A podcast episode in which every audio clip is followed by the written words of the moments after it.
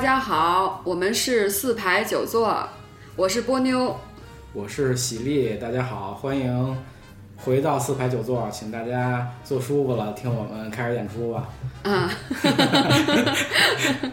呃，上次喜力咱们是跟大家呃呃很简单，同时又发散的过了一下二零一四年的呃总体的票房以及票房前十五的这些影片，对，顺便也聊了一下。呃，然后呢，今天的话，其实我们话题还没有结束，毕竟二零一四年虽然阳历已经过去了，但是这个农历还没有过去，春节还有一个多月，所以我们也想借着这个机会，呃，从二零一四年的这个上映的影片当中，挑一些给我们两个各自留下深刻印象的影视剧的作品，和大家呃呃这种呃小发散的聊一下哈。对，因为呃，我和波妞其实并不是呃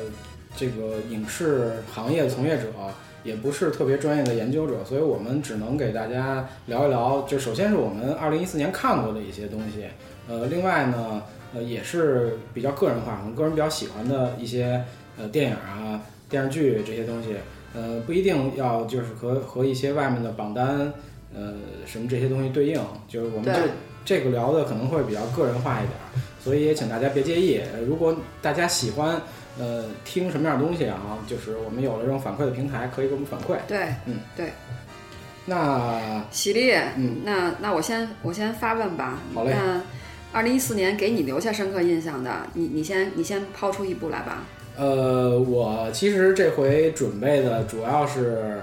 呃华语世界的电影，就是以、可能是以大陆的呃导演拍的电影为主，然后兼顾一些其他的。呃，其实我是想说，就是呃华语世界呢，主要的这个电影的拍摄的呃市场和基地，主要就是大陆、台湾还有香港。嗯，呃，那么二零一四年我的感觉是，呃，实际上大陆有不少好片子。呃，然后香港导演也贡献了一些，但是我呃，印象可印象比较深的不多。嗯，呃，台湾也有一些。那第一个我觉得印象很深的片子啊，就是这个是呃香港导演，嗯啊、许鞍华，嗯，许鞍华导演拍的《黄金时代》，嗯，呃，因为我们上次在说这个电影市场的时候，可能说的商业的东西说了一些。呃，《黄金时代》呢，我也是先从票房的角度先聊一下。嗯。呃，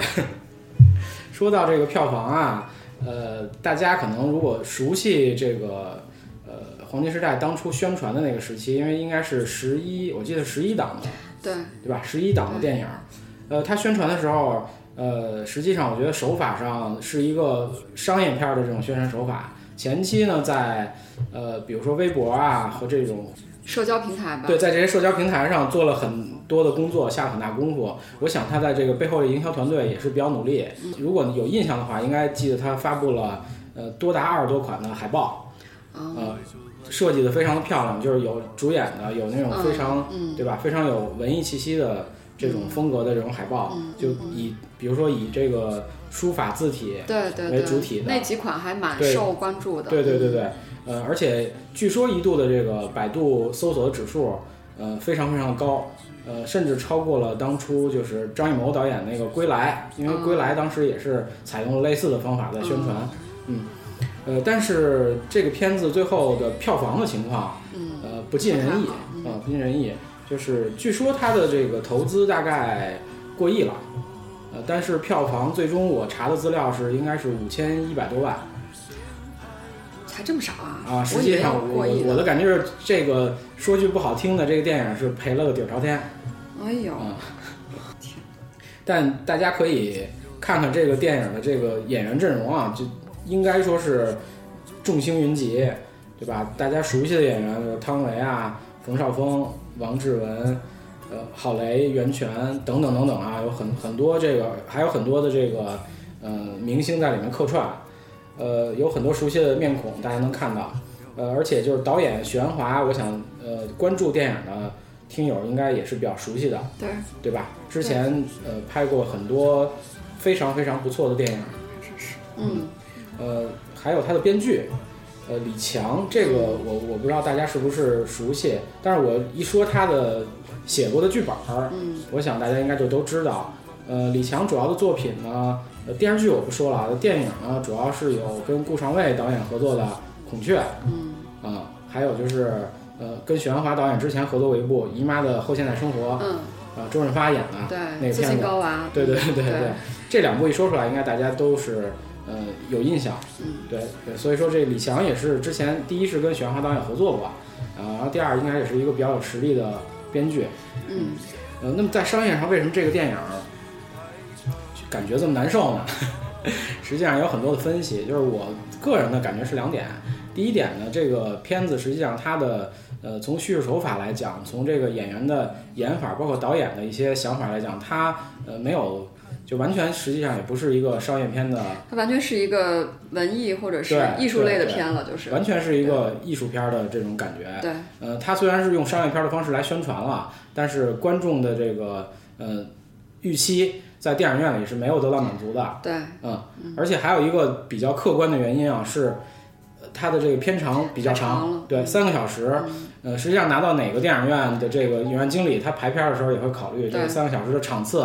对嗯，他宁可把这个场多的场次给那些一个半小时的爆米花儿，对，对，片子，他也不会把这个场次排给这三个小时的这么长的一个呃文艺一点的片子，因为对他知道这个片子呃观众可能也不会特别特别的买账，对他们可能有一个自己的判断，在排片上，呃，黄金时代是比较呃就比较弱势一点的对。另外呢，就是他选的这个档期十一这个档期，其实也。呃，比较的就是就是一个非常 非常非常竞争激烈的档期，因为他同期跟他竞争的这个电影儿，呃，有一个非常强的对手啊，《心花怒放》，对吧？这是宁浩导演，就是这是纯商业制作，我觉得对，嗯专门冲着观众去的这么一个片子。那么还有像《亲爱的》呀，呃，这样的片子都是，我觉得都是在商业上要比这《黄金时代》有心思或有考量多的片儿，所以它这个在这些片子这夹击之下，我觉得很难有特别好的表现。对，这两点呢，就我觉得就决定了这个片子它不可能有那么高的回报，就是因为为什么我就投资方好像对这个片子比较有信心啊？因为嗯、呃说去年的这个中国的这个电影，实际上不得不提一个片子叫《白日焰火》，嗯，呃，那个片子是得了柏林的金银熊双奖。还有最佳男主，呃，就是金银熊嘛，就金熊奖是那个最佳导演，呃，银熊奖是最佳男主角，对，对吧？就金熊双奖，呃，而且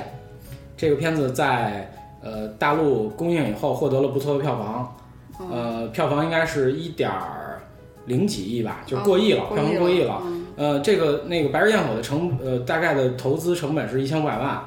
呃，这是完全对大赚的一个文艺片儿，所以呃后面好多的这个电影的投资商、片商们，他们可能觉得，哎，文艺片按商业片的操作是不是也有可能也有可能挣钱，对吧？所以黄金时代可能走了一个类似于《白日焰火》这么一个路，因为《白日焰火》它也是采用一个商业片的宣传方式对在做，对，嗯、但实际上有一个完全不一样的结果，所以就是这个这种老路或者这种经验主义还是不可取。什么样的片子可能要有什么样的配合的营销的方式，呃，然后咱们再说回来，呃，黄金时代它，我个人的观点啊，就是这个电影票房虽然不是很高，呃，但是这个电影本身质量怎么样，对吧？因为我在上一期的时候，我自己有这么一个观点也跟大家说过，呃，是说呢，这个票房或或者说观众大大多数观众的有一些喜好的问题嗯，它并不是衡量一个电影好坏的唯一标准。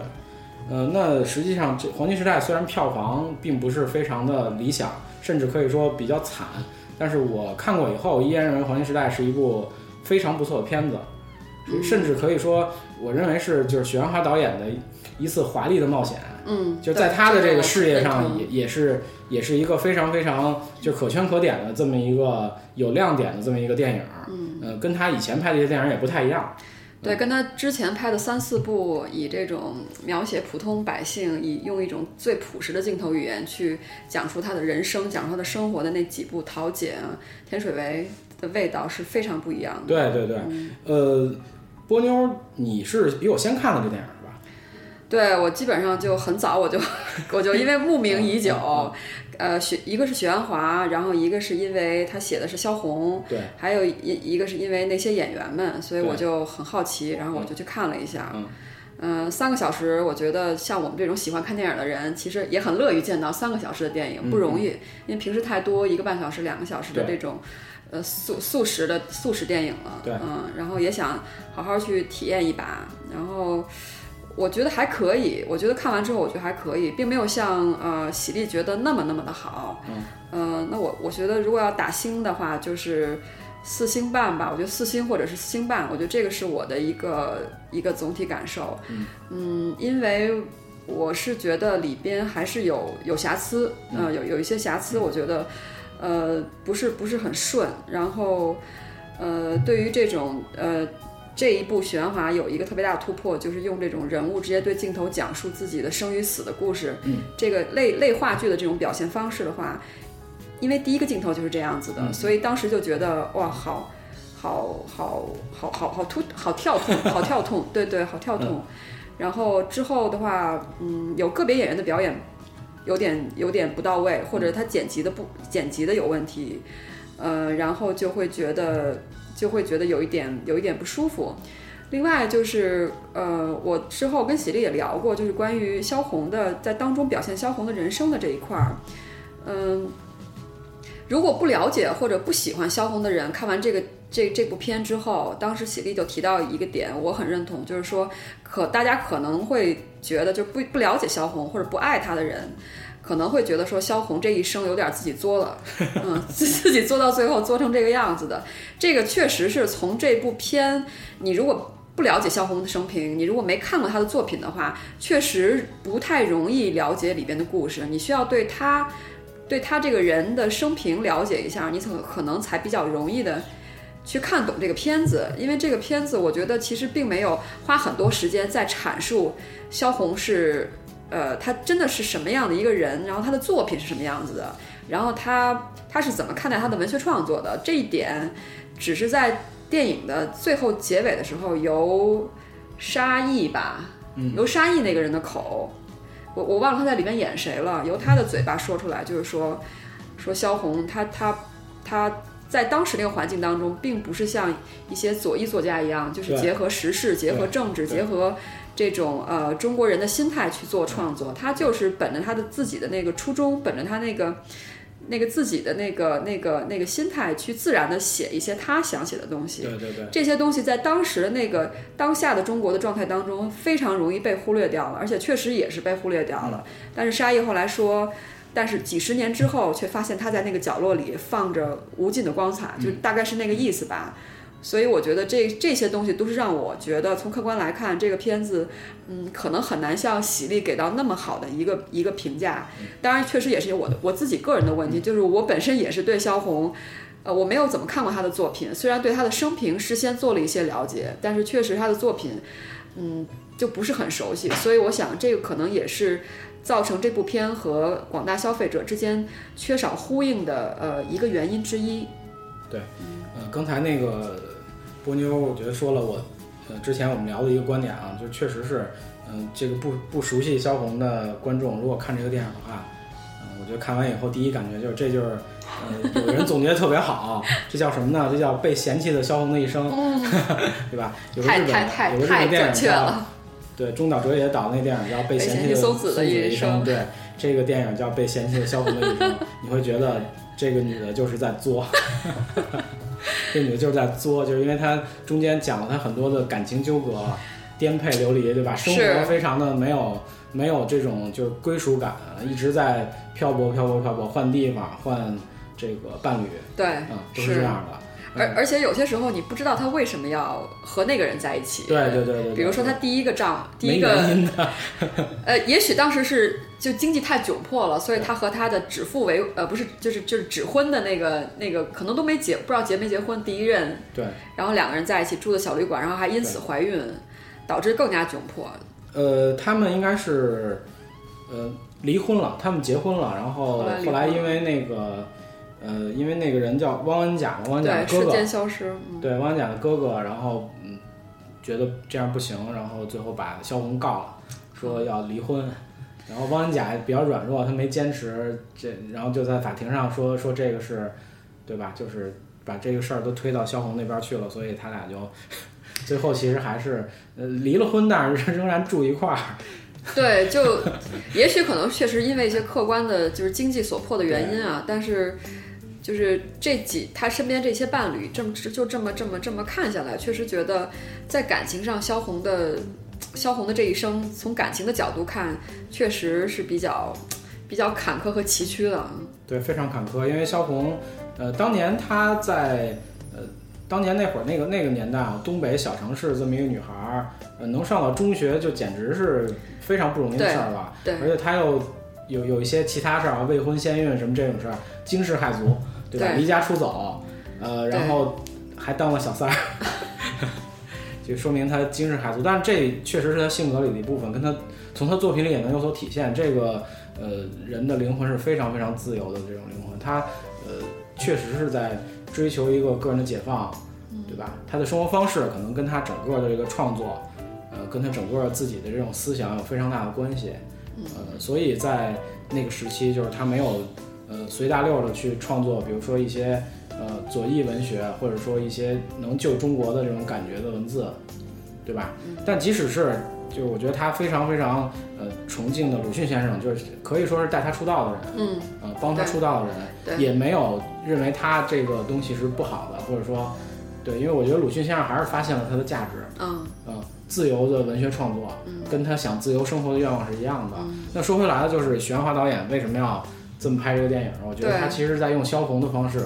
来拍这部萧红的传记，呃，并没有什么严格的这种故事线或什么，他可能是用一些点在对对。串萧红的一生的故事。这个可能也是让，呃，大部分的观众比较不太容易最后能看看通透的、看的看的酣畅淋漓的这么一个对对对感对觉，对就是它太断了。对嗯，呃，但是它并没有，就是也没有像一般的那个电影一样，呃，必须得有一个呃顺畅的这种故事线，嗯对，来这么做，所以观众不习惯也很正常。我嗯我相信导演他也他也会，他也知道预自料己到用了一个对预和料到了这种对方一般式操作方式不一样的表达。对和和和别人是不一样的，或者和一般的故事片、一般的这种东西是不一样的。而且就是他用那种呃类似于戏剧的方式，让这个主人公自己对着银幕来描述自己的身世，描述一些故事，嗯，对吧？有主观的，就是有有自己说有自己己的事说情，也有有别人朋友对说你的事情，他会让这个我认为啊，如果你看明白了这个东西，它会让人物是很立体的。对，对，对好像从屏幕里，好像从银幕里面走出来跟你说话一样。啊、嗯这感觉我在当时看的时候，其实其实非常非常强烈。嗯，啊、就是确实是有一种戏剧的感觉在里面。对对那这样就是描写人物，可能跟其他的就观众们习惯的这种方式，嗯我觉得还是很不一样的。所以这个我觉得就玄华导演在这里面还是非常非常用心的在做这个电影。对对，呃，包括他为什么要剪成三个小时，嗯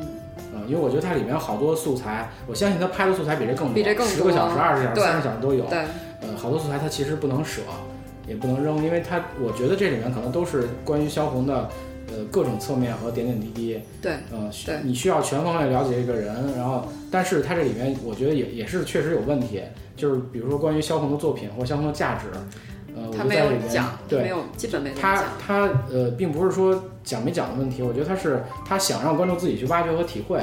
他只是把这个人客观的摆要挑在，战大家的知识了，对 对对，不要高估就是大家的知识他。把这个这个人客观的摆在这个荧幕里边，那么你自己去体会他的东西，或者说你看了电影以后，呃，你也可能会对萧红的作品感兴趣，那么你也你会找一本萧红的，比如《呼兰河传》啊，或对者什么样对的书对去看一看。对这样的话，你可能会从一个内在，从一个外在，对都对对萧红有一个了解。对而且其实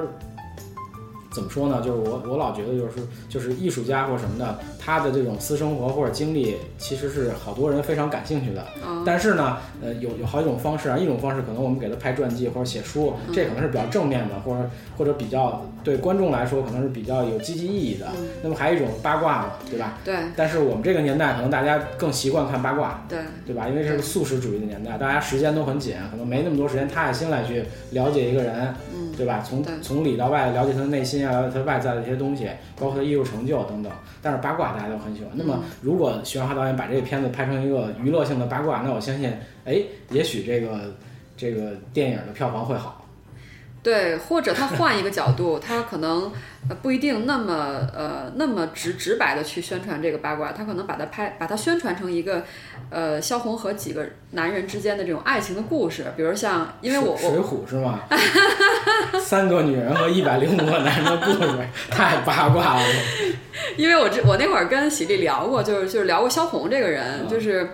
呃一个就是呃当时聊是因为就是我们俩都谈到这是被嫌弃萧红的一生哈，对就当时就是看这个片儿，如果你不了解这个人，不要不了解萧红和她的作品的话，对你就会觉得说这个女的怎么最后把自己搞成这个样子 了？对，然后那同时我后来有我们两个又聊到说，嗯虽然这个女人把自己搞成这个样子了，但是你看她周围那些男人都是非常厉害的哈，对萧军啊对，然后这个端木蕻良，然后因为。端木蕻良很就是端木蕻良这个人不一定现在大家都很了解对，那我是特别凑巧的嗯话，我看过我真真正正看过他的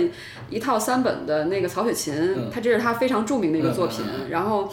我看了这个之后，所以我我看到萧红这个剧当中，我反倒是对萧红可能没那么了解，嗯反倒是对端木蕻良我有一个相对比较立体的一个印象。所以就是想到这两个人在他在萧红周围和他有这种这么。亲密的，包括洛宾基，嗯啊、和他有这么亲密的一个感情的互动的话，我们就感叹说萧红还是很厉害的哈，还是虽然被嫌弃，但仍然是有非常有魅力的。嗯，对，我觉得应该用一句话来总结这个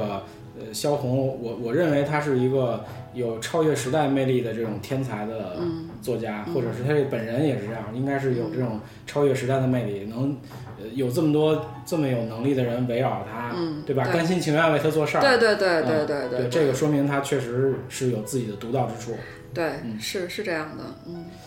呃，波妞，那我想，二零一四年一定也有很多你觉得特别好的片子，嗯、那也跟我们的听友分享一下。嗯，好的。呃，刚刚那个这个喜力一开始就说了，说他这个主要今天跟大家分享的是，呃，以国产或者华人电影为主。然后那我就就就可能比较偏偏偏西方一点啊，就等于我们两个一个带、一个是东方这边的作品，一个是西方的作品。然后呃，在准备这个节目之前，我们两个都各自做了功课。我当时还跟喜力感叹过，我说我看了一下2014年的电影榜单，至少西片来看的话，没有太多的东西给我留下深刻的印象，除了有一部片子，但这部片子太宏大了，所以我想我们我们我们稍后再聊，我们不把它作为第一个，因为第一个我们怕一下聊这整个整期节目就就时间就过去了。对。 OK，那我现在先聊两，呃，先先聊一个，这一个不是电影作品，是电视剧作品。我个人比较喜欢看美剧，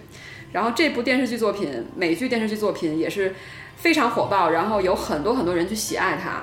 嗯、但是这是还是想跟大家分享一下，虽然我们两个不不是专业人士啊，嗯，主要是因为打动了，深深打动了我们自己。嗯这部片就是大名鼎鼎的新闻编辑室。呃，阿兰索金的呃这个这个著名作品是一部理想主义的呃这个呃剧情类的电视剧，如果想这么分的话，嗯。呃，理想主义的话，我觉得就是艾伦·索金他本人的这种风格。他艾伦·索金最最著名的作品就是，呃，《白宫白宫西厢》，或者有的叫《白宫风云》。然后，呃，这部剧集的话，他一共一口气写了七季，写到第七季之后呢，发现不行了，嗑药了， 有毒瘾 了，然后他就暂停了，然后去戒毒嗯。然后这个他是这个《白宫风云》的话，是从九九年一直写到了呃二零零五年，然后之后他啊、呃他就他就他就戒毒去了，戒了两年毒，嗯戒两年毒之后呢，然后就呃重返这个这个这个呃呃戏剧类的创作的领域，嗯嗯嗯就重回重回战战战场，创造，然后交了第一份作品就是著名的社交网络，嗯，对，然后一战成名，太厉害了。然后之后他每一年都会有非常著著名的作品啊，我念一下啊，《社交网络》二零一零年，然后《点球成金》二零一一年，《点球成金》也是一个非常啊好的特电别影特别哈特。别特别喜欢，对，再之后，他又推出了我刚刚提到这个美剧《新闻编辑室》，然后一年一集，今年是它的终结集第三第呃终结季终结第三季季，对。然后未来的话，二零一六年他还会出一个叫乔布斯，不知道他写乔布斯会写成什么样子，嗯。啊，太厉害嗯了。那个他毒戒了吗？我先问一下，八卦一下。读戒掉了吗不知道啊，我 怎么感觉越更嗨 了？嗯呃，不过确实啊，就是稍稍微稍微聊一个话外题，确实就是说，毒瘾这个东西真的是不要沾，因为任何毒瘾只要你一沾上哈，不光是毒啊，不光是药品的毒，包括酒酒酒瘾，对哎，对，任何成瘾的东西，只要你一旦让它成瘾，让它控制到你的话，你即使再戒之后，你也不会像没有上瘾之前那个状态了。对对对，我记得曾经有人说过一句话，就是说，就是不管你怎么去戒好毒，完成了戒毒之后的你的人生，仍然是要和这个瘾去抗争的人生。是的它不是一个像以前的那个状态了。对 OK，蜗牛所以给我们这个普及了正能量知识 啊。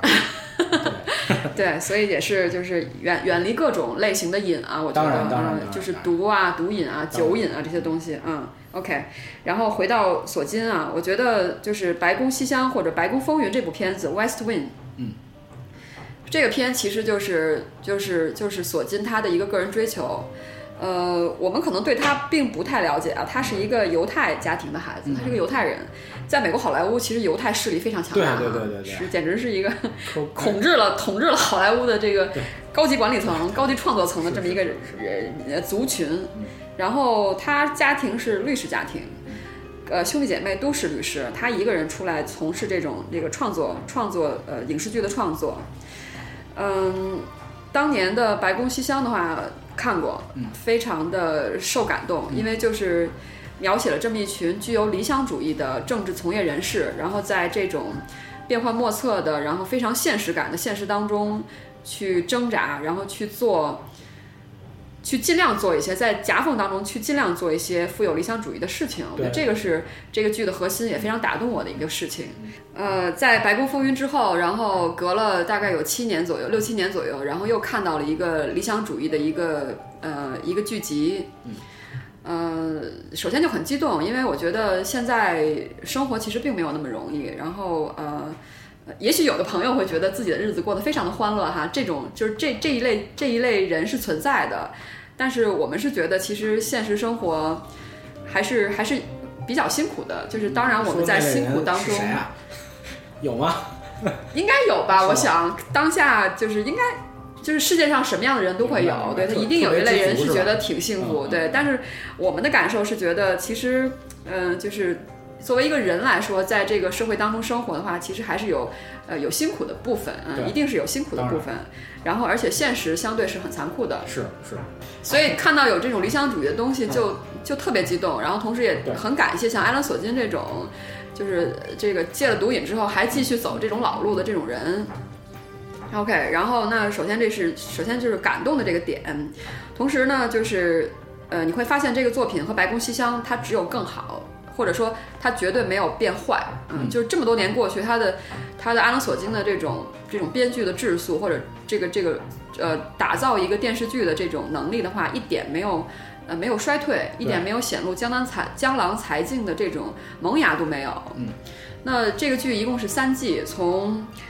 一二年开始，然后它每一季的话是十二集，第三季的话比较特殊，拦腰砍断变成了六集。嗯呃，那么我记得这个第一季的第一集的时候，就是一个非常震撼的开场。然后它是这个呃这个男主演，然后当时是在这个呃美国的一所大学当中去做一个类似这个呃呃访谈会的这么一个一个一个东西，然后由大学的教授。然后采访他和另外两个呃，不知道是从从政还是从从事新闻媒体的这种人，嗯，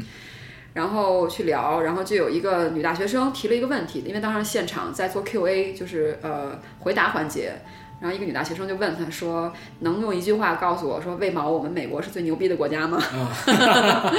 h e best country in the world。”嗯，然后然后另外两个人就说，一个是自由。还有一个是，哎呦，我现在都忘了，时间蛮久的了。嗯反正就是给了两个两个理两，就都是给的单词，给的单字。嗯然后，呃，好像有一个说到是这个民主了，就谈到 democracy 了。嗯。然后这个呃这个这个这个男主角的话，就是当时好像是有点病，老吃一些药，嗯，治治抑郁还是治什么的药，所以就出现那个断片儿，思维断片。当他回过神来之后，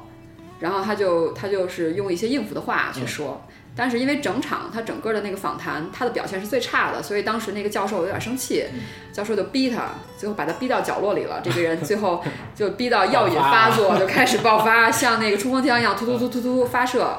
然后他就说，他说我们根本就不是一个用了很多 F 打头和 B 打头的词儿，说我们根本就不是一个最牛的国家，说我们以前是，但现在根本就不是。然后他举了很多数理统数字数据统计的 statistical analysis 的结果，就是数数据统计的这种结果，比如说。我们可能有三个指标在世界上是最牛逼的：信仰，对，呃，然后犯罪，犯罪率最高，还有一个什么什么我忘了。反正除了信仰以外，另外两个都不是好事儿。是，对，然后他又提了民主，他说民主谁没有，自由谁没有？他说全世界可能呃多少多少国家当中有一堆一堆国家都跟咱们一样是民主自由的国家，对，然后，然后，然后，然后，然后他说，他说，然后他就 他就骂骂骂咧咧的，然后这一段过去之后，他又稍微平静了一下，嗯平静了一下，开始开始讲一些略带温暖的话语，然后他就说，他说，呃，we used to be，就是说我们以前是这样的，我们以前就是是为了理想而战，为了自由而战，然后我们我们孕育出了非常非常非常无私的、非常伟大的领袖，我们孕育出，我们造就了世界上无比就是无与伦比的财富啊、然后这个无与伦比的艺术，然后还有科技的高峰。他说，但是我们现在就不是了，嗯，然后就就整个他这一段话。呃，我觉得是成为了这个开场的这个这个这个呃叫什么叫定定定场音吧，一下就奠定了他这种理想主义的基调。同时，开场的这一系列话，我觉得是非常非常打动人的。对。呃，然后从此开始，就整个故事就展展现了这么一批带有呃理想主义的新闻从业者。这部片的定位是新闻从业者的故事，跟《白宫西厢》不一样。《白宫西厢》是呃从政者的故事，那他从新闻从业者的故事开始去讲这么一批有理想主义的人，在残酷的现实当中，在博眼球，在对抗新媒体，然后在博收视率的这一些东西，甚至在在博这个新闻报道当中的大失误，在整个这些各种坎坷、各种困难当中，他们如何去做自己带有理想主义的事情，如何提供给这个世界多一点真善美的东西对，或者多一点客观的东西。嗯、就这么一这么一个故事，基本上。然后这个男主角叫叫好像叫 Jeff Daniels，杰夫·丹尼尔斯吧，好像是这，好像是叫这个名字，我有点记不住了。然后本身也是非常牛的一个演员，对，然后演了好多片，嗯，反正就觉得整个剧组，整个从创作班底到表演的这个演员的阵容，里面还有一个领结老头儿，嗯这个领结老头儿就是在这个戏当中，他们就设计了一个类戏剧的一个组合，嗯唐吉诃德，然后唐吉诃德的那个跟班儿的，嗯然后还有那头驴，嗯，然后还有那个唐吉诃德找的一个别其实并不爱他，但是唐吉诃德老觉得他爱他的那么一女的，然后那个领结老头儿是这个呃这个这个他这个新闻的这个新闻播新闻新闻台叫 ACN，然后呃是一个非常大的一个 cable 的 cable 的一个新闻广播网，嗯然后就是那个 cable 有线对，然后这个呃有线电有线新闻台的这个 chairman 这个老大就是这个领结老头儿。叫查理，Charlie，然后这个老头儿就把自己比喻成唐吉诃德，然后桑丘，桑丘就是那个那个男主，就是那个主持嗯人，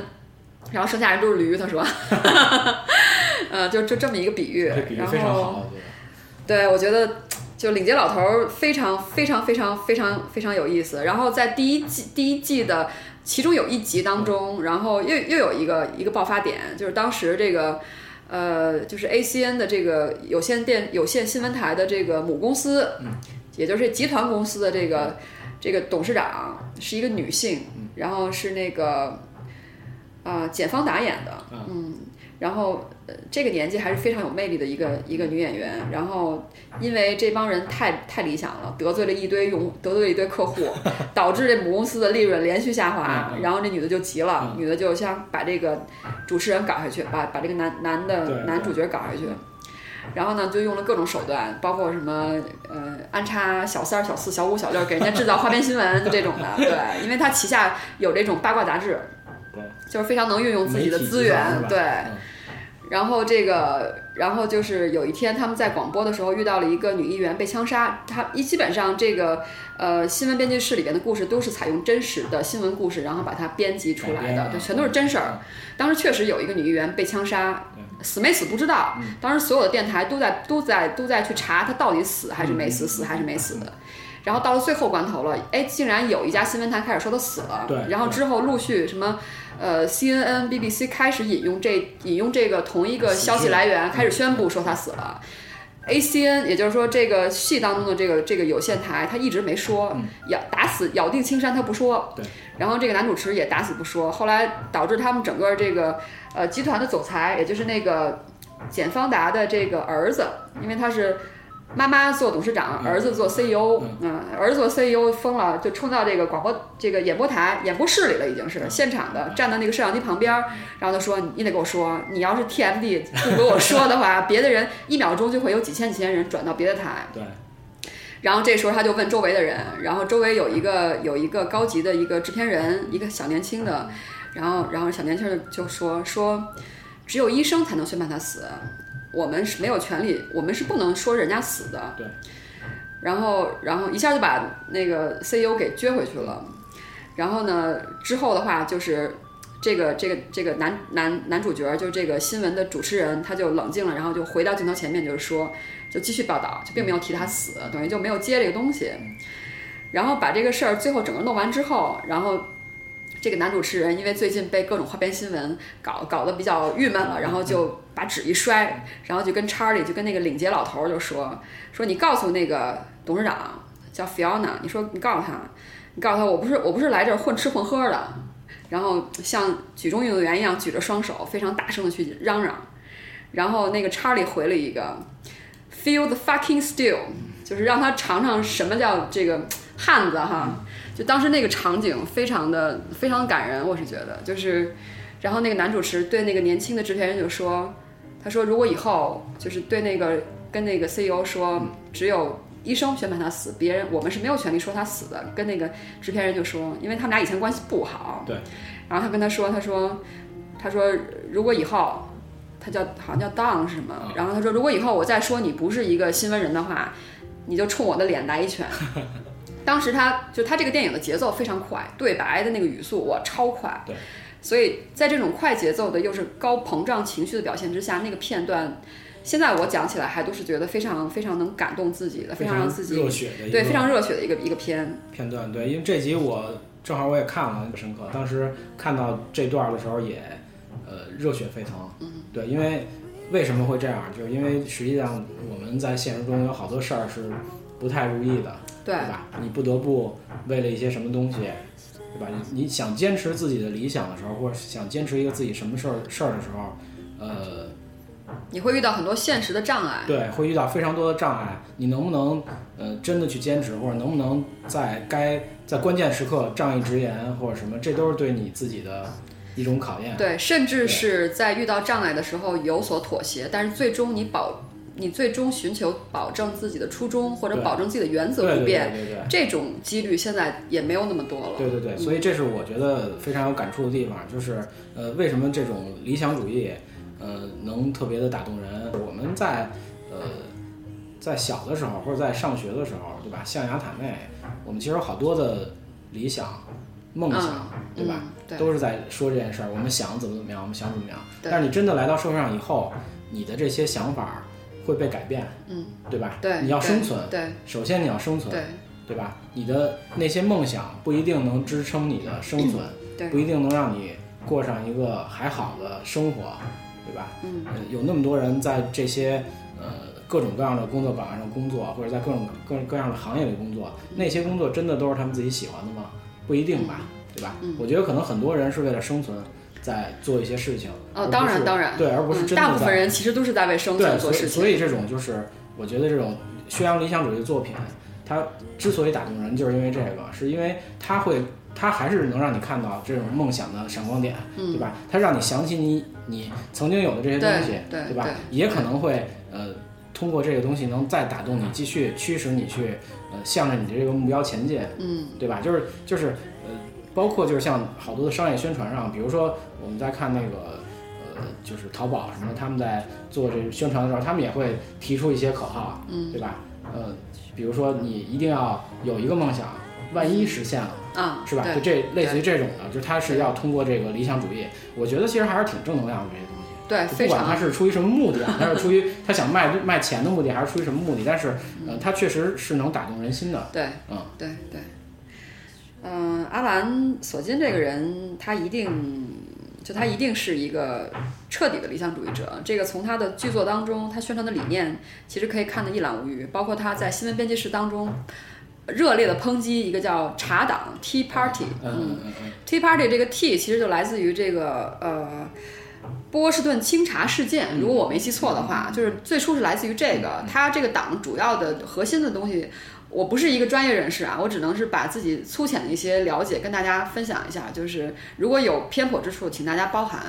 呃，据我了解的话，它的这个核心理念就是呃无政府主义，说的极端一点就是无政府主义，就是自由经济。你政府不要管东管西，你不要理我，然后，那这个好像目前至少在这个剧当中体现的就是茶党的势力在美国是越来越大了，嗯而且他确实积聚了巨大的财富，通过这些财富来资助这种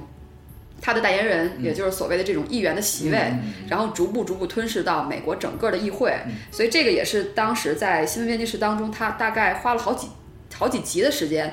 呃在抨击这种，因为是美国是每两年一次这个议会选举呃对，要整个把这个议会的这个呃这个两党之间的这坐席的比率进行一个调整，所以一般两年之后嗯哈，你就会知道下一届总统估计是谁 了。对，所以其实是很重要的一个，因为立法其实就是这个会议会立法，还有总统也可以立法，但是总统立法能不能通过还要看议会对啊。就就就是，反正就是一套游戏规则吧。嗯嗯 OK，然后最后我再总结一下啊，这个三季三季都讲了什么事情？嗯讲的是一个理想主义的新闻从业者的生活，呃，他们怎么工作的。那三季其实每个季的重点不太一样。对，第一季呢，首先把这一帮子理想主义的人呢推到台前来，然后通过几个大事件的新闻的报道，告诉大家说，OK，这个是理想主义新闻工作者的一个工作的状态和理念，嗯嗯嗯他们是这么工作的对，新闻应该是这么去做的，嗯。艾伦·索金非常还是非常注重宣扬他自己的一个理想主义的一个精神，嗯，所以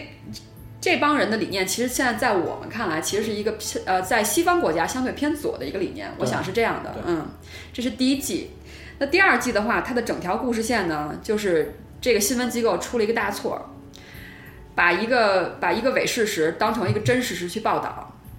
当然，当中最关键的那个原因，并不是他们自己犯的错，是他们外聘的一个制片人啊，把这个把这个素材给剪了，对就是把把黑的话改改成了白的话，哦通过剪辑，对，然后导致这由于这个原因，直接导致他们犯了一个大的错误，嗯然后直接导致他们在全国人民面前，在全呃美国人民面前报了一个假新闻，嗯而且这个假新闻在四十八小时之后就被证实是假的了，啊所以这整一季的故事都是在讲这个事儿，嗯，都是在讲这个事儿。然后，然后这个这个这个，所以其实第二季的话，就是告诉大家，就是说，也是通过这种犯错，通过这种犯错的故事，告诉大家说，那当一个重大新闻出来的话。呃，这种专业的新闻人，他们是怎么怎么怎么怎么样把这个新闻从初始的想法到论证，反复论证，因为他们当时成立一个 team，一个团队叫 Red Team，就是红色团队嗯叫，嗯这个团队就是来来就是来呃审查和和 challenge 和这个批判这个这个有具有初始想法的这个这个想法点的。对，如果这个团队经过数次会之后挑出了很多错误的话，那这东西就不能报了，嗯因为这个一般是针对一些比较重大的事件或比较重大的议题的对，嗯。然后那基本上第二季就是通过这么一个故事线来串他们的一个呃新闻的这种呃从初始想法到最后能够报、报道出来的这么整个一套过程，对当然当中又掺杂了很多很多其他的一些故事线，嗯嗯然后还有包括一些当新闻新闻从业者就是经历生与死之后，他对他个人的一个生活的一个影响，嗯，这是他第二季，嗯然后呢第三季的话呢，第三季我那天还跟喜力聊，我说。即使是阿兰·索金这么牛逼的一个人，嗯他在残酷的现实当中，他也觉着由他来扛理想主义的大 旗太累嗯了，嗯真的太累。我相信他一定是很累了，嗯。而且我相信第三季之所以从十二集砍到了拦腰砍掉一半的嗯话，一定也是有利益的问题，就是啊可能它的收视率，或者可能它的广告、广告、广告的这个入账没有以前好对，我啊、刚才所想以问你，就是为什么第三季就是到对到六集就被砍了？啊对我对想肯定是跟利益肯定跟钱有关收视率啊系啊等等等等，有对因为美剧据我了解，它的评判标准还是收视率对为主，对吧？对我对们看的那些呃能那么长寿的美剧剧集，比如说《生活大爆炸》，对吧？比如说《权力游戏》这种，我觉得算是精品中的精品了、啊。对，呃，那么他们为什么之所以能长寿哈、那我觉得肯定是跟观众的呼声，跟他的这个商业上的利益对关系比较大，对要不然的话，它不会有这么一个良性的循环，对吧？像那个《生活大爆炸》比较典型，它就是一季续一季，然后一边拍一边播这种模式，嗯嗯，那呃 HBO 的这个《权力游戏》稍微会呃不太典型，因为它是拍完了才播，嗯，它跟那个《生活大大爆炸》那种时效性特别强的嗯还不太一样，嗯但是终归是跟它的收视率啊，跟它的利益关系对特别大，对，所以对我想就这个《新闻编辑室》第三季被这个砍断，可能跟这个关系也会很大，对，呃，OK，然后这个其实它第三季砍断，我想是一定是基于第二季的一个收视率和盈利，嗯，因为它的第二季从整体来说其实不如第一季那么精彩和跌宕起伏和澎湃人心，嗯嗯我觉得是嗯嗯从总体上看，嗯第二季反倒是一个就是相对就是比较繁复，因为你想一个新闻从最开始到最后上最后被演播出来，它整个经历了那一套整套过对程，对然后又对犯了个大错，然后它是用一个倒数的方式去讲那个对故事，一开始就是犯了大错了。然后别人要告你对，开始对，然后往回数，往回数，嗯所以它第二季整个精彩程度确实欠一点儿。对，所以在这种情况之下，相信一定影响了它第三季的投资的成本，呃嗯投资的这个整体的规模。对再加上我相信阿兰像这越是有理想主义的人，他遇到现实的这种东西，再加上这个人很本身就很厉害、很嗯牛逼的话，他可能就是自己会有一些怨气。对，嗯那我当时就跟喜力说，我说阿兰索金像这么牛逼的人，他就任性了一 把，就不玩了，我不跟你玩了，对我就拦腰砍了，嗯就十二减成六了。我觉得这可能也是当中的一个原因。我们现在在反映反映在剧情上了是吧？在推测。反映在剧情上，我觉得剧情啊有吗本身还好，但是就是拦腰砍断这件事儿，剧情有人性 吗？我没剧情看过剧情不一般任性，剧剧情情不不任任性性是吧。但是我要说的就是阿兰索金，我为什么我们说他是一个理想主义者呢？嗯就是说他是一个非常主动出击的理想主义者。嗯嗯呃为什么这么说呢？就是一个如果是一个温和派的理想主义嗯者，他只是通过一些故事去展示我的理想主义，打造出一种打打动你的澎湃人心的一些东西。对对对，而阿兰一定要借助演员的嘴巴去骂， 哎，这个这个就很明显。嗯嗯他不光在第三季，他一季、二季、三季都是在骂，都有都有比如骂茶党啊啊、啊骂一些各种人，嗯包括甚至就刚才说的，一开头骂这个那个骂骂咧咧的，也不是骂了，就 说美国不是最啊对牛逼的国家了，对嗯对吧？这种这种也是很明很直接的表达啊、然后那第三季的故事线，刚才我们讲的第一季就是。展示这帮理想主义人，对展示这帮理想主义人，我们是应该这么做新闻的。嗯嗯嗯第二季告诉大家，新闻是这么做出来的。哎嗯哎，等会儿啊，第二季就因为我只看了第一季啊，啊就你说第二季，其实我就不管剧情怎么样，我对第二季其实还挺感兴趣的，啊因为因为我觉得就是就是关于新闻的问题啊，就是媒体理想。这个对于一个媒体来说，或者一个就是他这种做专门做新闻的这么一个、这么一个地方吧，电视台好像是，嗯对呃，我觉得特别特别重要，因为你说这个事儿，我就老联想到我们身边的一些反正反正第一季第一季就是呈现一个理想，一就是一帮人努力之后呈现出来一个非常美好的一个一个理想的状态对，对就是新闻应该是这么做对的，对就是我们是这么做的对。而第二季是详细告诉你说，对新闻是这么做出来的，是怎么做出来的？当然，他犯了错，他是通过一个错嗯误来去告诉你说，哦，原来是这么做出来的啊。因为是这么做，呃，即使是这么做出来，他也可能是会犯错的。嗯嗯嗯，我明白了，好吧，然后第三嗯继续 嗯季，第三季讲的就是新旧媒体之争啊、这这个核心的核心的这个这个这个这个故事线，在第三季虽然是六集当嗯中表现的是一览无余，嗯。呃，也这个这个这个，其实大家现在都知道，因为现在我们就处在一个新旧媒体的一个一个之争的这么一个状态对对当中，对对这一点中国、美国、全世界几乎都是一样的。感受太深了，这点，对嗯，然后呃，像呃，但是同在这个剧当中，你可以感觉感触到，就是阿兰他本人是有偏颇的，他有偏帮，嗯，对这一点我觉得非常可以理解。因为阿兰索金这种人，他一定是传统媒体出身的这么一个人。对对对嗯为什么？我们大家要知道，真正其实真正新闻或者真正媒体媒体的东西，它最终还是看的是内容。嗯，就是媒体永远是内容导向的。对嗯，但是呢，传这这点以前其实是传统媒体这么玩儿这套游戏，但是发现呢，就是当新媒体出来之后，时效性一下上来了，传统媒体跟不上时效性对了。对对，然后时效性上来之后怎么呢？成本也下去了，对吧？嗯网络媒体人人都可以成为一个记者，在这种情况下，我们传统媒体的运作方式、我们的成本，还有我们的这这种呃非时效性、非呃时效性相对相弱的报道，已经完全不能跟它 PK 了。嗯对在这种情况下，像以阿兰·索金在传统媒体方式教育之下成长的这么一帮人，他自然而然从心理上就对新媒体是存在一种抵触的状态嗯的。但是你也可以看到，阿兰本人在这个六集当中也是有他的挣扎。为什嗯么？他也意识到了新媒体的冲击太强大了，不可即逆使转的即这使是像对他这么牛的一个人，他也没办法。对，所以在第六在在这个六集这么紧凑的故事当中，到最后。领结老头儿，这个唐吉诃德先生，一个理想主义大旗的这么一个旗手死了。嗯，对，这有点剧透，不好意思啊。然后，嗯呃，然后剩下的人呢？剩下人什么状态呢？剩下人就是继续活，啊，继续活嗯。他这没有这给个出一个，他没有象征给出意义吗？这个这个唐吉诃德的死，旧媒体的消逝或死亡，我觉得有，我觉得一定有啊这有种，象征意义吧，一定有，嗯一定有。为什么让他在那个时间死掉对？嗯嗯，而且他死的那个场景还特惨，啊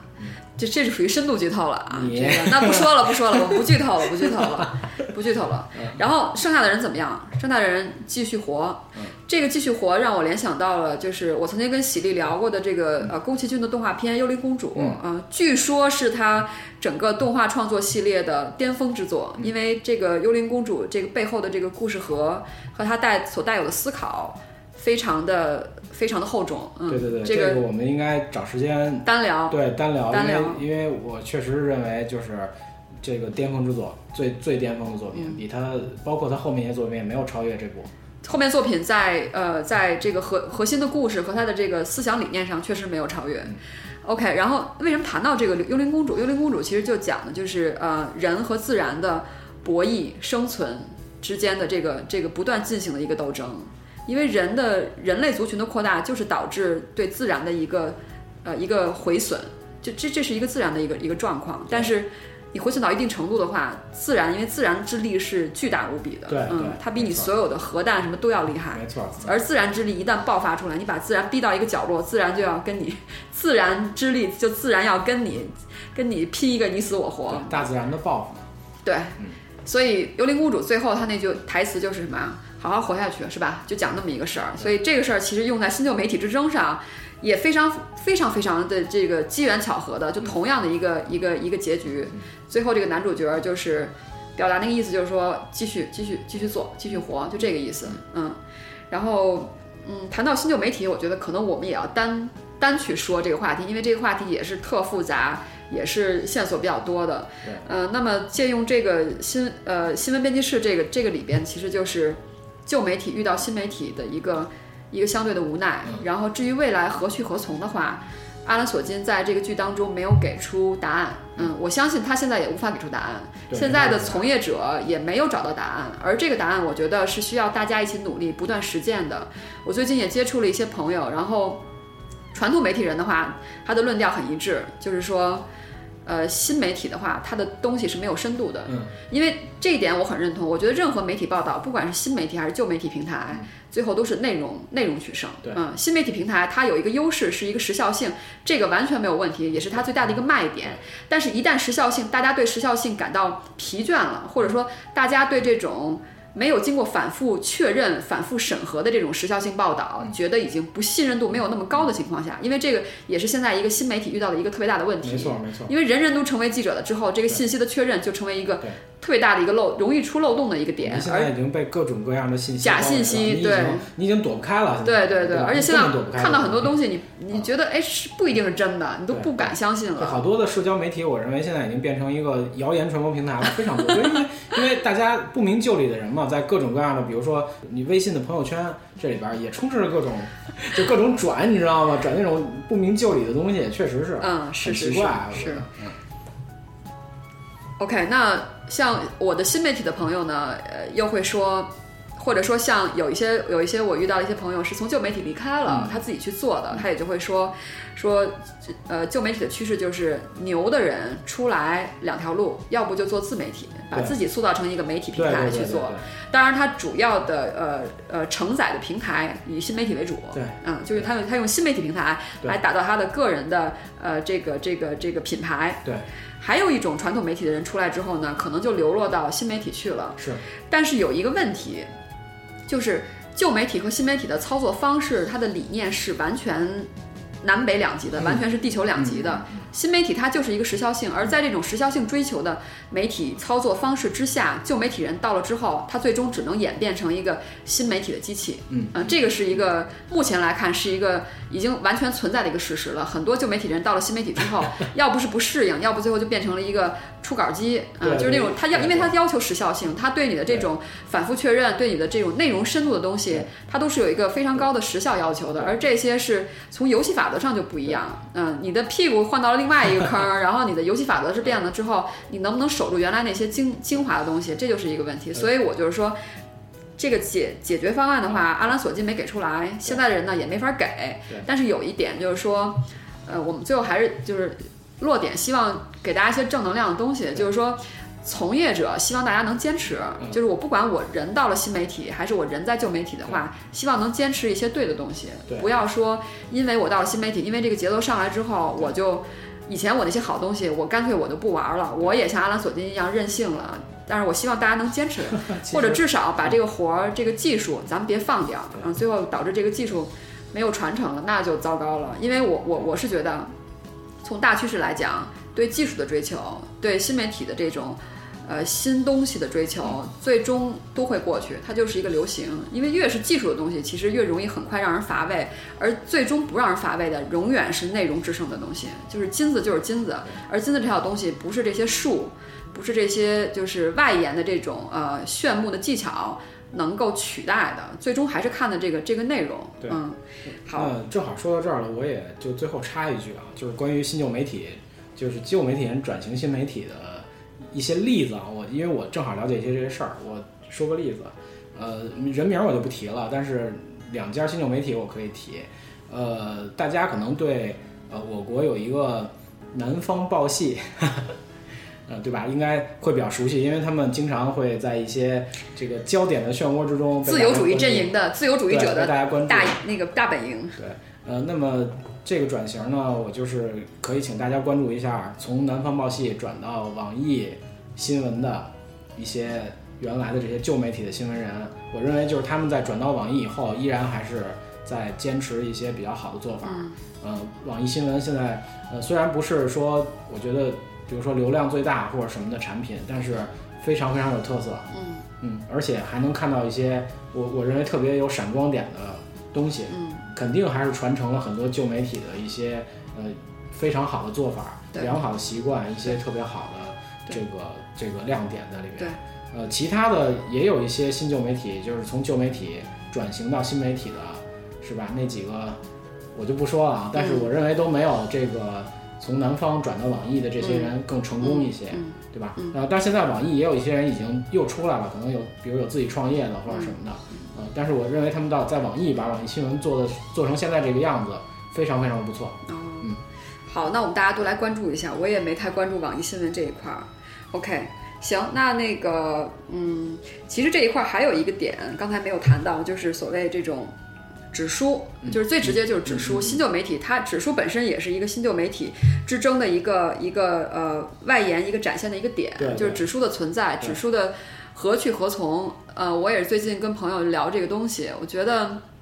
我可能稍微悲观了一点啊，我觉得指数肯定会存在，但是嗯对指数它的覆盖量，现在如果是一百个人都有书的话，嗯我觉得最后可能就是只剩五六个人，他可能家里会存着这种奢侈品，啊，一他就定会的，一定成会为奢侈一品。定是这样。嗯，啊，然后那我觉得剩下九十五个人都干嘛去了？就是电子书了，或者或者电子类的东西来读。肯定的。我觉得现在之所以指数还有它的一席之地，比如说现在可能是，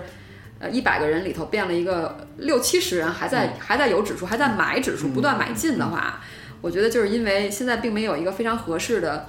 指数可以承担指数的呃，可以体现指数这种品质感的电子类产品的出现，嗯嗯还没有。嗯因为为什么？我是觉得纸书不光是包括白纸黑字的书，还包括一些彩色类的杂志、报刊，这都算。对对，但是目前你要用纯用平板去看的话，嗯你的阅读的感觉其实并不好。我觉得平板它的那个光度啊，还有它那个屏幕体现那种质感，嗯都不如 Kindle 这样的东西。嗯但是 Kindle 可惜就是它只是白黑啊，白黑对灰对啊，对顶多是这电种子墨水技术对。还没有这种彩色的普及开发。对对对，如果未来真的很快有人研发出了一个又能传承很好的这种白纸黑字的这种品质感的，嗯同时它又能够体现很好的一个彩色的一个呈现的话，那未来我觉得这个东西就会迅速替代取代纸书的这个、这个部分，因为这还跟阅读习惯有关系。纸书是毕竟它有一个重量，对所以你真正阅读指数的时间，也就是说你可能在家里或者在某一个固定的地方去读。但是大家请想一下，我们现在的时间是多么的碎片啊！ 我们的时间已经被各种的新媒体、呃对旧媒体，然后还有包括自己的这种。呃，不管是在新媒体上，还是在线上，还是在线下的这种社交生活，所分成了无数的小小的碎片。所以你，你想想你，你这个一年当中有多少时间是能够在一个固定的地方去静下心来捧着一本书去读的？几乎没有这样的时间。非常非常难。对，顶多比如像我的话，可能是我在飞机上嗯对，因为坐飞机呢，我可以带着书去读，但是你发现啊，这书好沉啊。对，拿 Kindle 不是更好吗？对啊我一直在跟你说呀，我说你应该换一个 Kindle 啊。但是我 Kindle 这不样能呈现彩色的感觉啊！如嗯果我要读一些这种呃稍微比较厚的刊物的嗯话，甚至包括现在很多书都走彩色的印刷的感觉了，对它不光是纯黑白的对。那这种东西我在 Kindle 上就感觉不到，啊，是这样的。嗯对，所以所以这就是目前这个我们对于这个新旧媒体的这个这个交锋体现的一个点，就是指数的何去何从。我们再稍微延展的说一下。OK，那我就不多说了，已经说得还蛮长的。那话题 还给喜力，因为喜力吸的比较久哈。那喜力，你再你再给大家分享一部你打动你的二零一四的好片吧。我继续说这个国产片儿啊，刚才咱们先从这个民主自由的美国拉回我们的现实之中啊，不叫现实之中，拉回我国。 呃，刚才我们聊了聊黄金时代，呃，忘了聊一个一个事儿啊，就是呃，其实我们的这个黄金时代是有得一个非常重要的奖项的，就是呃五十一届的金马奖。对，许鞍华导演凭《黄金时代》得到了最佳导演。嗯，呃，我觉得这也是对这个影片本身质素的一个认肯可定，对对一个认可和肯定。呃，那么接着说这个片子呢，是娄烨导演的《推拿》，娄烨导演的新片儿啊，这片儿更厉害啊。呃，五十届金马奖的最大的，我觉得嗯，最大的这个赢家，最赢对最大家，的赢家啊，呃，他一共是得了六个奖，嗯，六项的金马奖项，最佳剧情片，呃，最佳新演员是张伟，最佳改编剧本，嗯、最佳摄影曾健，最佳剪辑，最佳音效，一共是六项大奖。嗯、这个片子呢，呃，主要讲的是盲人的故事。嗯，嗯，因为推拿这个片名，其实大家可能也能盲人按摩哈，对对，也能感受到它其实讲的主要的这个剧情展开都是围绕着一个盲人按摩中心嗯里边的一些呃盲人的生活、情感嗯等等等等的，围绕这些东西来来说这个整个电影的故事。嗯嗯，演员呢基本上是和和娄烨导演合作啊比经较常多合的作那的几一个些演人员，对郭晓东、秦昊。啊，这里值得注意的有两个，我觉得比较年轻的演员啊，一个是黄轩，嗯呃，这个我觉得他在里面确实表现的可圈可点。嗯对，就是因为之前我没太看过黄轩的片子，我只觉得这个小伙儿长得特别清新， 特别清新啊。但是他的没想到他的这个表演也给我的印象特别深。对，黄对轩在在这个喜力提到第一个片当中，他也出演了，就是《黄金时代》当中的洛宾基，也对是对对确实是就是长得那个样子非常的清新脱俗哈，对对，最近应该这这一年好像黄轩露行市也面挺比较挺多，不错的，对吧？对，嗯行市也不错。呃，然后另外还有一个演员，就是刚才我们说的，呃，得金马奖最佳新演员的张磊，嗯、这是一个盲人演员，哦，嗯，这是一非职业的嗯个非职业的盲人演员。这个呃，娄烨的这部《推拿》是他的处女作，哦是这个演员的处女作。嗯嗯嗯。啊、我觉得在我看了这个片子以后，我觉得啊，他确实是发挥了很高的水平。哦，嗯，很发挥了非常高的水平，就是就是能演成这样，不像一个呃，就是非职业演员或者第一次面对、嗯哼，对第一次面对这个电影或者面对镜头的啊，这样一个人啊，嗯非常非常的，我觉得发挥的非常非常好，让我很吃惊，你知道吗？就是哦因为它里面有很多的跟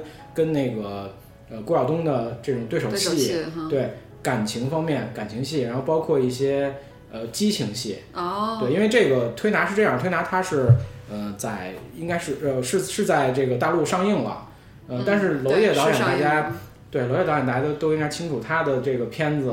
我觉得少不了一些对，它不会少这种就是呃激情或者什么这样的镜头。呃，这些镜头在上映的时候被剪掉了，嗯被剪掉了。对，呃，那但是依然能看出来，就是这里边它剪的还是有一定技巧的，不是那种生硬的剪辑。嗯那么还是能看出这个张磊的表现非常非常的出色。嗯呃我觉得就是他跟这些呃已经非常有经验的演员演对手戏的时候，没有那种很生涩的感觉。啊嗯嗯呃，还有一个演员要提一下，梅婷老师。嗯，其实嗯，对我知道梅婷在里边，然后因为娄烨应该以前没有跟梅婷合作过，这我不我记得了，好像像是没有。好像反是正没有至少在过主要演员群当中没有见到这个名字，我记得。对对对对对，所以对于他的加盟，但是我觉得梅婷长的那个样子，其实跟娄烨的一致的偏风，就是影片的风格，倒还算还算和谐，嗯不算出跳，不算跳痛，嗯。但是我确实不知道梅婷在他的戏里应该会是什么样子。对我开始就是看这个没看电影之前看这演员表的时候，我也挺感兴趣的，因为我也看到一个他那海报里边是他们坐在一起一个就是啊大家笑推拿中合影心对嗯推拿中心的一个合影。合影，嗯，呃，对，然后我看到了梅婷老师，哎，我觉得梅婷老师还是特别美， 还是特别美。虽然现在不算年轻了哈，不算年轻，但是还是特别美。然后看了电影以后，也确实是这样，因为她的那个角色就是一个呃很漂亮的一个盲人按摩师，嗯嗯对，就是这么一个角色。嗯嗯嗯，表现的就是美， 嗯，特别特别美啊！当然，梅婷老师我就不用说了，就是演上没什么好说的，因为因为梅婷老师本身这么多年丰富的经验，对吧？包括电影、包括舞台等等等等的，我觉得演肯定是没问题的。呃，这里面就是我我是想提几点啊，因为呃，我们看这个整个呃金马奖给他的一些奖项，嗯，呃，最佳剧情片，我觉得这个没有任何的问题。嗯就这里面其其实他整个讲的这个故事，我觉得好就好在什么地方啊，就是呃我们在呃了解这个一个盲人或者这个跟我们就就非特定健全族人群对对特定族群的时候，我们就是一个健全人的视角，经常会不自觉的有一些，比如说怜悯的情绪出现，嗯对，对吧？或者是一个就是俯视的这么一个对感觉，对就就是我自己就是聊的时候，经常会说这这是上帝视角，对对吧？我们会从一个特别特别的这个就第三方或者是这样的角度去去体会，对，我觉得或者去俯视视角很俯准视确，这种视角对去去体会这个东西。但我觉得这个电影就是特别好的一个地方，就是它并没有采取这种视角，它是平视的视角。嗯平视角体现在什么地方？就是这个电影里边，它在片头片尾都有那种叙述性的字幕，啊哈，叙述性字幕。那一般的电影怎么处理？就是把这字幕打到荧幕上，观众去看就行了。嗯那么这个电影里边，它全部是念出来的。啊，全部是念出来的。对，实际上他也考虑到，是不是真的有盲人会去看也好、听也好这个这个片子，对，让他去了解这中间叙述的内容。你是说只在片头和片尾有这中种，间也有中间的这哦个就叙是述性的，他都都会就念出有来。比较比较多的这种旁白性的，对旁白性的，啊但不是那种就是说不是那种我们一般电影的旁白，它就是应该打字幕的地方，他会给念出来。哦，就等于有利于盲人去看了。对我我觉得肯定是这个目的。哦，呃，然后另外它这个电影里有一个就是有一个旁白啊，它因为它这个，而且它这些旁白其实都是出于一个盲人本身的角度。嗯，我相信那个就是那个念的人，可能也可能也是一个就是盲人在、哦，在念这个东西。那它里面有一个有一句话，我就觉得特别的特别好，就是嗯体现了他这个东西啊。嗯他他说的就是就是盲人对健全人的态度，就像健全人对神的态度一样，敬鬼神而远之。嗯因为他觉得他觉得健全人比你多一一种感觉，你可能体会不到那个世界，或者你你轻易你是做不到鬼神能做到的事情。那么他认为健全人就是这样的，所以他跟健全人接触的时候也非常小心，啊，嗯，就这种。但是我们在跟这些人接触的时候，可能不自觉的会有一些不一样的心态。嗯对，我觉得这是这是我们在看我看完这电影以后，我就想觉得应该反思的地方。对就是它展示了现在这种呃盲人人群的状态，就是和健全人群基本上从盲人那个盲人的角度就不愿意呃融入普遍的融入健全人人群的这么一个心态。对，因为它里面它里面其实我觉得在盲人里面，他说了两种人，一种人是比较积极，他愿意跟所有人接触，嗯然后包括去舞厅跳舞哦啊，然后包括他要相亲呀、要什么什么的，嗯很积极。嗯嗯呃，然后一种人就是我只活在我这周围我这的一人群圈，当中，对我嗯我嗯我们可能都是同样，我们都是盲人，啊然后我们生活在一起，啊呃，这有这两种人，但是那第一种人呢，他在时间长了以后，他也会有这种，他他会有这种心态，我毕竟可能和健身人不太一样，对，应该对日常生活的一些琐碎的对东西，琐碎特别我不容易太让一你样觉得很疲累。对，包括就是有一些有意无意的，我不知道能不能这么说，有意无意还是有一些歧视肯定会有的成分在内，肯定会有对这个也是让我觉得特别看这个片子特别难受的地方。啊，呃，但是呢，它又又是另一个层面。为什么我还是说这个平等视角啊？就是你你你你会看到这个世界其实跟健全世界也没有区别，内心上对吧？我们也都是吃喝拉撒睡，嗯，呃，这个盲人他也一样，嗯也也都需要，只不过方式不太一样，对因为他可能视视觉上不太方便，对对吧？对然后他也有情感，也有对性，对这些东西都是有的。对对正常人该有的东西，他全部都有。对我觉得罗烨导演这个就拍的特别的特别的好，嗯让我觉得嗯这个就是应该是日常就是这样的，对对吧？对没有什么区别，除了有一些感官不一样，没有什么区别。对对而且它这里边，呃，继续说这个奖项啊，就是它里面为什么得了最佳摄影、最佳音效，嗯我觉得这也是实真的是实至名归，因为我还没有看到任何一个电影这嗯么拍过，怎么拍的哦呢？他会从两种角度去拍这个这个电影，嗯第一种角度是客观角度，嗯就是我们正常人的视角看这个世界是什么样的，一切都明亮清晰，啊哈啊哈，对吧？一切都明亮清晰，像一个第三方，就是一个客观的摄像机在拍这个啊事情一样。嗯嗯还有一个半主观的角度，嗯就是因为有些盲人他并不是完全看不见的，嗯，他能够感受到光，嗯对对对吧对，能够光感影受到一些其他的东西，嗯对吧？那么他用了这个在摄影方面，他去模拟了一个盲人的感官、嗯盲人的这种，还有盲人的听觉上，哦，就是你一旦你的眼睛不行了，可能你的听听觉觉非常敏锐了，对会也不一定是敏锐，可能会变成另外一种感受，跟我们现在哦就是健全人的感受不太一样。哦嗯，它有那种就是它模拟了这样的东西，哦，嗯，我我不知道就是这个东西会不会让一般人看着会比较难受，但是我觉得这个反正你不不会太习惯，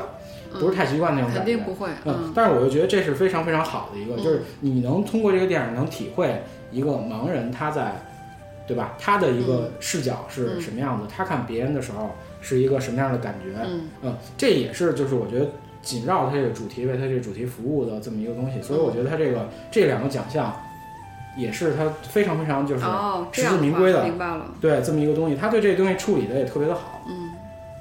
而且呢就是呃就娄烨导演啊，就再多说两句娄烨 导演本身，嗯，就因为我和波妞呃我们其一块儿看过那个《春风沉醉夜 晚》，对，当年在呃七北京七九系一个艺术艺术杂居地，我觉得对对是对叫七九对八，对当中有一个非常著名的呃艺术中心，这是一个外资，就是外西方背景的尤伦斯。尤伦斯，尤伦斯呃艺术中心，然后挤在一个小黑屋里头，然后和几百两两两百两百名啊两百名，因为屋子不大，两百名这个粉丝啊，然后观看了一下刘娄烨导演的小电影儿， 小电影，因为当时那个那个片是在国内禁映的，然后对拿过来的话也是一个原始粗剪本，就是从法国带过来的一个对原始粗剪本，然后看了一个真的是小电影儿，嗯，那次是秦昊去了是吧？秦昊和就是男女主演都去了。啊，对，秦嗯，昊，秦昊和女主演我忘叫什么了，嗯，两个人都去了，嗯然后还进行了一下陈访青松老谈，师、王小帅老师，我记得。对，王小帅也去了，王小帅也去了，对对对对对，呃，那个片子其实我印象也挺深的，就是第一也是他拍摄手法，他说全片是用那个普通 DV 嗯啊，拍的，对，里面有各种晃，嗯，各种晃，感觉很粗糙啊。当然，这个后来事后王小帅导演解释了一下，说这个里面的运镜是非常专业的啊啊，，但是因为我们不太专业，我们可能看的不是特 别的明显啊这些东西，嗯呃。还有一个就是秦昊在访谈的时候说了一句话，对对对对对就是对就关于因为那个《春风沉醉夜晚》是一个同性恋题材的电影，啊对那么秦昊说说这个比较复杂的演爱的时情候，的， 对对对，它不一定只是只是同性恋，它还有有有有有非同性的，非同性嗯对，嗯但演的时候就是他，因为因为他明确说我我是本一个人异不是性恋那者，个啊，不是对，不是同性恋。那么怎么演这东西？然后罗烨导演跟他说说那个你不要有负担，说这东西它是一个感情，一个对正常感情，它不脏，对对吧？然后我当时我就这个这句话也特别打动我，对，对吧？我当时就悟了，哎呦，我天我当哪！时悟了，啊我悟出什么来了？就是就是就是 就是 说不下去了。哎呦，我的天！就是原来哇，相交这么多年，我都不知道你在这方面开悟了。啊不是，就是就是超越性别的爱就是真爱，你知道吗？哎然后这还不算，后来我又悟了，还有呢，就是超越物种的爱更是真爱。 会不会有我不知道啊，呃这个现实生活中当中好像是有这样的故我事还，不知道超越物种啊。 好吧？哦，我有点重口了，我觉得。啊对对对嗯嗯然后这是关于娄烨导演，因为我是就是个人是很喜欢娄烨导演，因为之前呃从什么时候开始喜欢的？之前就是娄烨导演早期的影片《苏州河》啊，呃那几片子我其实印象不是特别深，呃呃从什么哪个片子开始？从《颐和园》嗯开始，特别特别喜欢这个、这个风格，嗯啊、当然《颐和园》其实也是是吧？众所周知的问题，娄烨娄烨导演五年 没有在这个大陆再有片子，然后后来到娄烨导演上是在大陆上映片子，应该第一部是那个《浮城谜事》是吧？嗯啊，对《浮城谜事对》，对然后对然后就是推拿。对啊、当然，《颐和园》里面还有，又一说《颐和园》，我又想郝蕾老师哈，又想起郝蕾老师啊，郝蕾老师当年《浮城谜事》不也有，不是也《有浮他城谜事》对也有他，就郝蕾老师也是跟娄烨合作的非常多、非常密切的，而且我《颐和园》里确实把郝蕾拍的特别美，很漂亮拍的。嗯当时有一个有一个评价，就是也算调侃啊，就是说郝蕾老师这个条件好啊，，对哎对，呃，模样、身段 儿，然对就后是声音、表演，就是难得有这么一个，然后唱歌也好。对唱歌也好，就是对在那个《恋爱犀牛》里边是吧？她应该唱是那第一个。个女主角吧，张对，宝就是《天恋爱西游》第一对对，首那版那主个角。那个歌我完全没想到他能唱成那样，特别的棒，我觉得。嗯、呃，接着说那个那个调侃郝蕾老师的，啊，就是说难得有这么一个文艺女青年，胸还是自己长出来的。 太坏了，太坏了。嗯，不，但是确实这样了，郝蕾老师条件确实极好，但是但是其实，你看她，她其实出道很久了，她其实对年纪对不是很小，对对对嗯但是她一直没有大红过，对吧？她可 能。对，好，我我我印象当中，郝蕾真的就以她这样条件的女演员，不应该是这样的一个红的程度，她应该比这个至少乘二乘三的倍数，我觉得是嗯，嗯，而且确实有很很有演技的这么一个人，对对对又很漂亮的一个人，然后还没大红，嗯，然后为什么呢？对，然后我是不是喜力你跟我说过，还是谁我忘了，说他好像没有没有从潜规则什么的，我忘咱了，咱们居然都说到潜规则了，我忘了。就是因嗯为谈到有这么好好的一个一个女演员，竟然没有大红，是这是一个是很奇怪的事情。 有些八卦是这么说的，但是、嗯但是这个 大家听听就行了，啊，这都是我们的一些猜测。对对对就是对吧？这是我们一些猜测。然后呢，咱们回到这个呃推拿这个电影儿，呃，刚才其实其实说了一堆就是娄烨导演的呃以前的这些电影啊，我们回到推拿，我在这个电影其实嗯、看了以后啊，就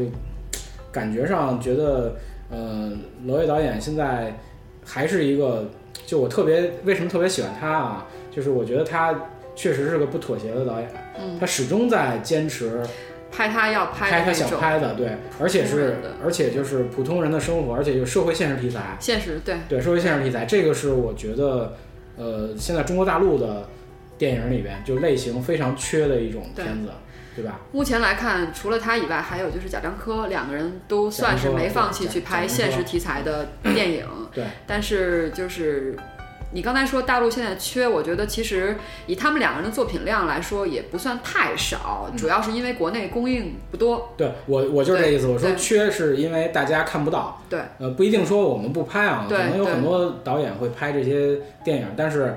我们的这种观众，我们一般的观众知不知道，对吧？我们一般的观众能不能在正常的渠道里看到？对，这个不好说。哎，其实谈到这儿，我发散一点啊，就是如果你要说现实题材的话，呃，你往十甚至十五年前想想啊，黄建新，呃，何群，就这么，我忘了具体名字了啊，就是当时在八九十年代是有一批。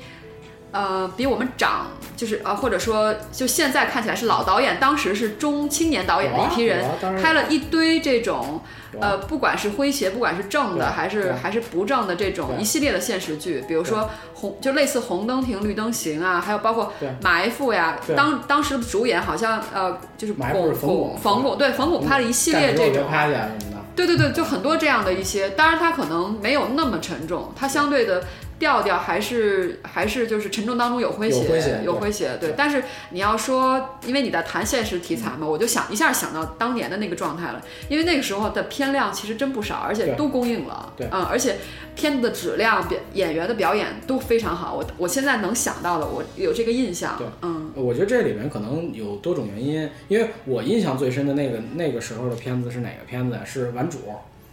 哦，顽因为主我记得那，年顽主我太 太就是一个八十年代的一个经典之作，对就是对那个李时嘉候，山导演对拍的。对，呃，那年有应该是有几部王朔的电影同时，呃，嗯几部王朔的小说同时被改编成电影。嗯，然后《顽主》是我觉得里面我印象最深的一个，因为里面的这几个演员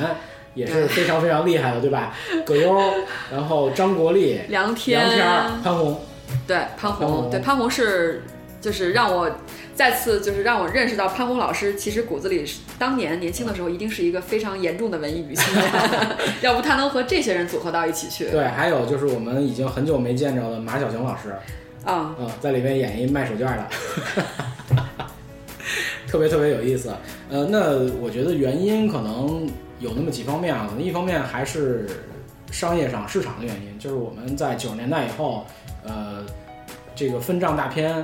对吧？从《亡命天涯》开始，分账大片开始引进以后，这个整个的市场商业环境和倾向已经导向了那种就是爆米花类型的电影，现实题材的电影不受追捧，就是卖不出钱去。对，对吧？有可能是这样子，所以呢，那个投资啊等都会倾斜到那那些电影上去。嗯另外就是可能整个社会环境跟以前也有所变化，嗯是什么变化我就不说了，反正是有所变化。嗯所以呃，这个方面的题材能不能去上映或什对么的，被冲击到了，对，被冲击到了也不好说。所以这个，但这个我们就就就点到为止吧，嗯这个就不深说了这事儿。因为嗯，但是我还是个人有个愿望，就是说像这种特别优秀的现实题材电影能。有多的机多会一点是能好让事儿我们大家看到，对对。而且，如果如果我们的听友对这东西有兴趣，尽量去电影院，能支持一下。对，支持票房，对支支持票一下房就支持一是下给投资人信心，给投资人信心就是以对，后对他能对敢投这样的片。对然后刚刚我可能呃呃有失偏颇了一下，就是潘虹老师出演顽主，因为米家山是她的前夫，哦当时应该是她老公，对，对嗯，所以可能从成本考虑友上情。演出是吗？啊对，就友是情就友赏情花客钱串一是吧 把，对。同时，呃，米家山确实也赋予了潘虹在顽主当中的一个恰当的角色，对是对一个有一定呃叫什么张小鲁是吗？对，就是有一定文化背景，同时就好像也要考虑出国的这么一对位对对对对呃半成功女性，嗯、对也很符合潘对潘虹本人的气质对啊、对对因为呃在顽主当中，大部分人是一个平民，就是在、在混不知道混混沌沌在嗯是是是是闯世界是嗯混世界的一帮人，但是潘虹这个这个这个人在当中其实算相对拎得出来和有拎得家底清儿的有，目标，对，有目标的这么一群人，嗯嗯所以本身的人物设置也很符合潘虹本人的气质，整体对气质。对对对，好，对，好吧，呃，推拿，我觉得我的自己的感受大概说差不多了。然后波妞有没有要说的？你没看是吗？对，推拿我没看啊哦，嗯但是我我我要告诉大家一下为什么我没看哈、因为那个娄烨的《苏州河》《颐和园》《春风成对的晚上》这三部片我都是完完整整的看过了，嗯然后看完之后就觉得不开 心，就是推拿看不会完啊，推拿不会啊。我觉得推拿你听我说嘛对，没听我那么说，听我 说。你像我看了三篇之后，然后就是不开心嗯啊、那不开心的话，我为什么在第四次再不开心呢？所以我就没有去看推拿。你为什么对娄烨导演那么没信心呢？我不是对他没信心，因 为我非常认同你，就是刘娄烨是非常坚持自己的，对啊，不受不不因为任何外在的原因，而且我觉得娄烨其实其实娄烨在海外非常受欢迎。嗯，当然娄烨之所以在国内对数年被禁片，但仍然有作品出来的对原因，就是因为在国外有投资方给他投对对对资，对所以他能拍出片，包括《春春风沉醉的晚上没》，错明显是有法方或者法方某一方的投资，对对对对所以他绝对是有非常大的市场，而且我相信娄烨导演一定是一个善于和别人打交道，错至少和西方人打交没道，错能够没错拉没错到嗯赞助，能拉到赞，能拉到同情分，能拉到钱的这么一位导演。所以这种人的话，本身又厉害，又能跟人打交道，然后又能拿到西方人的支持的这么一个人，他一定是有资本坚持自己的，也就是说有能力坚持自己，同时又能找到别人帮自己坚持自己，对吧？对对，这个就很厉害，所以我的预期第四部一定是拍他自己想拍的对，不会因为怎么怎么样他就迎合怎么怎么样了。对，所以我相信第四部仍然会看完了就是不开心，所以我就不去看了。哦好嗯，吧，那我可以告诉你不会的。呃，我听完喜力介绍，我觉得以我以我的嗯以我的个人的特点，仍然看完了会不开心相对不开心， 对，不一定是完全不开心，但是好吧也好吧不会太开心嗯。我相信不会太，因为你刚才谈到一些点，我听完之后，我相信我肯定又有不点会那什不么会了开心呃，。但我还是更还是期待娄烨的呃下一部作品，因为我看完《推拿》以后，我觉得我对这个娄烨导演又有全新的认识，非常的好，我觉得。哎，这个这个地方，你你觉不觉得他有一种担当感呢？当然，有是吧？当然啊、有那那这一点当然有就是非常难能可贵。我觉得就是，呃，这点可能稍微延展一下啊，就是嗯、呃国内的电影奖项其实特别多哈、对嗯各种各类的奖项，百天呃百花、金鸡、飞天、华表各种的，啊，当然当中可能有一些是电视类奖啊，嗯然后。呃，这一直到这些年，然后大概从四五年前，我嗯才看到了有一个奖的颁奖礼，让我对它有了一个非常好的一个认可度。这个颁奖礼就是中国电影导演协会的第一次这个这个颁奖、嗯嗯颁奖礼，当时是呃中国导演的这一批中年骨干谁又说什么了？冯小刚，然后就是先不谈这些 啊，就是从这个整个颁奖礼的呈现上，首先他们呈现了一种，呃，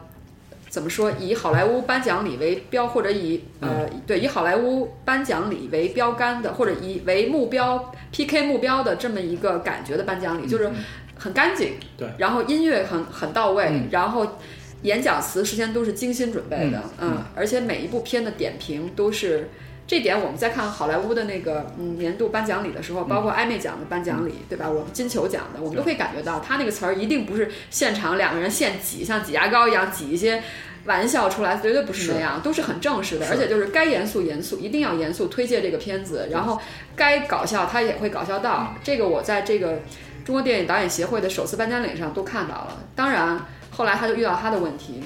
啊、于是从第二届开始他就。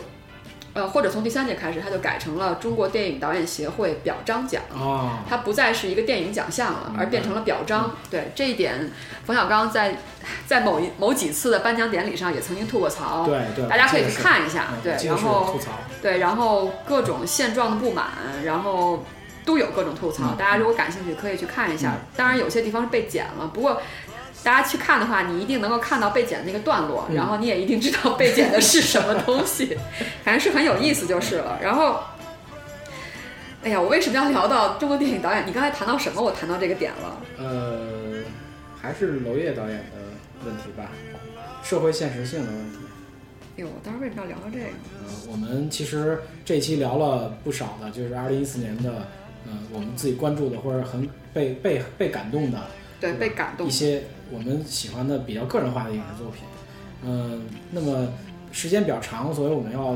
准备要分两期对，来说这个事儿。那这一期现在时间差不多了，那我们就先到这儿，好吧？嗯呃，我们下一期再见。下一期再见，谢谢大家。 Can't take my eyes